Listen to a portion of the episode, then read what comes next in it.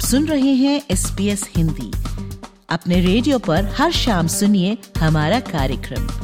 आप हमारा कार्यक्रम हमारी वेबसाइट पर और S P S mobile app द्वारा सुन सकते हैं।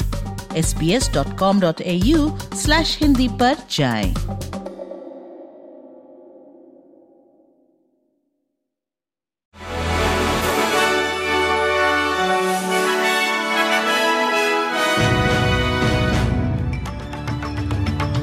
प्रस्तुत है आज के समाचार। टेक्नोलॉजी के क्षेत्र में दिग्गज माइक्रोसॉफ्ट ने ऑस्ट्रेलिया में पाँच बिलियन डॉलर के निवेश की घोषणा की है। माइक्रोसॉफ्ट के 40 साल के इतिहास में ये सबसे बड़ा निवेश माना जा रहा है। अमेरिका की यात्रा कर रहे प्रधानमंत्री एंथनी एल्बनीजी की ये पहली घोषणा रही। इस निवेश को अगले दो साल में आर्टिफिशियल इंटेलिजेंस और क्लाउड कंप्यूटिंग अवसंरचना के लिए उपयोग किया जाएगा। प्रधानमंत्री एंथनी एल्बनीजी से आग्रह किया जा रहा है कि वह अमेरिका के राष्ट्रपति जो बाइडेन से मुलाकात करते समय ऑस्ट्रेलिया और अमेरिका के बीच न्यूक्लियर पावर्ड सबमरीन सौदे को आगे बढ़ाने के लिए पूरा प्रयास करें।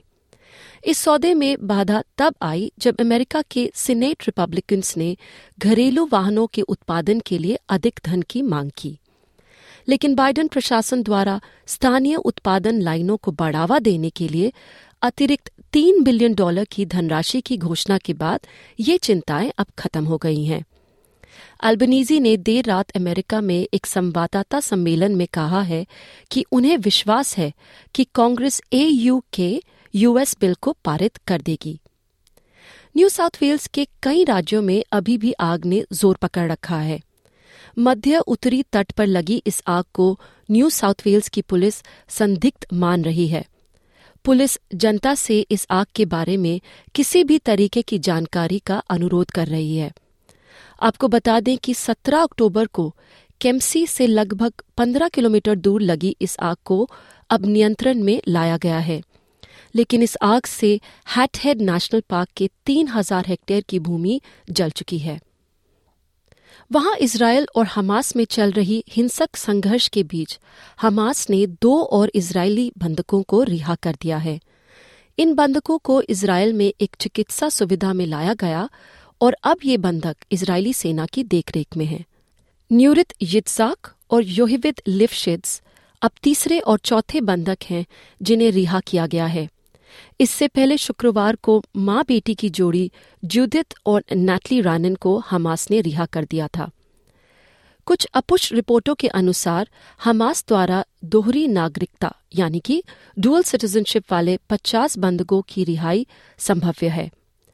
इजरायली सेना का मानना है कि 7 अक्टूबर को हुए हमले में हमास ने विदेशी नागरिकों सहित 222 लोगों को पकड़ा था।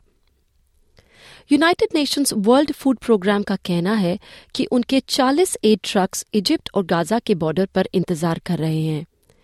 यूनाइटेड नेशंस की एजेंसी ने गाजा में भोजन आपूर्तियाँ बांटने का जिम्मा लिया हुआ है और राफा क्रॉसिंग में ये एजेंसी के ट्रक्स का तीसरा काफिला बताया जा रहा है।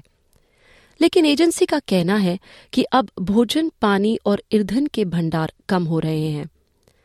अमेरिकन राष्ट्रपति जो बाइडेन गाजा में सहायता प्रदान करने के लिए तैयार हैं, लेकिन उन्होंने मानवीय युद्ध विराम, यानी कि ह्यूमैनिटेरियन सीज फायर का समर्थन करने से इनकार कर दिया है।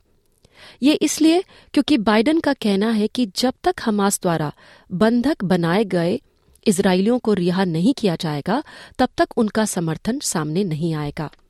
न्यूजीलैंड में 2019 में दो मस्जिदों पर हुए हमले की क्राइस्टचर्च में जाँच शुरू हो चुकी है। मार्च 15, 2019 में हुए इस हमले में इक्यावन लोग मारे गए थे। इस जाँच में 10 मुद्दों के अलावा ये भी जाँच शामिल होगी कि क्या कोई भी मौत टाली जा सकती थी या नहीं। और अब खबर क्रिकेट वर्ल्ड कप से। कल रात अफ़गानिस्तान ने पाकिस्तान को आठ विकेट से हराकर जीत हासिल की।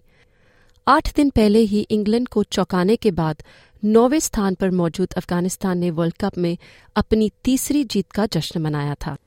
तो ये थे आज के समाचार, इति दीवान के साथ।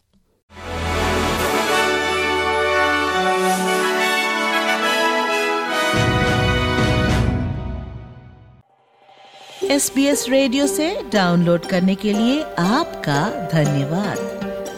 हमारा पूरा कार्यक्रम आप कैसे सुने इसके लिए S B S dot com dot A U forward slash Hindi पर जाएँ।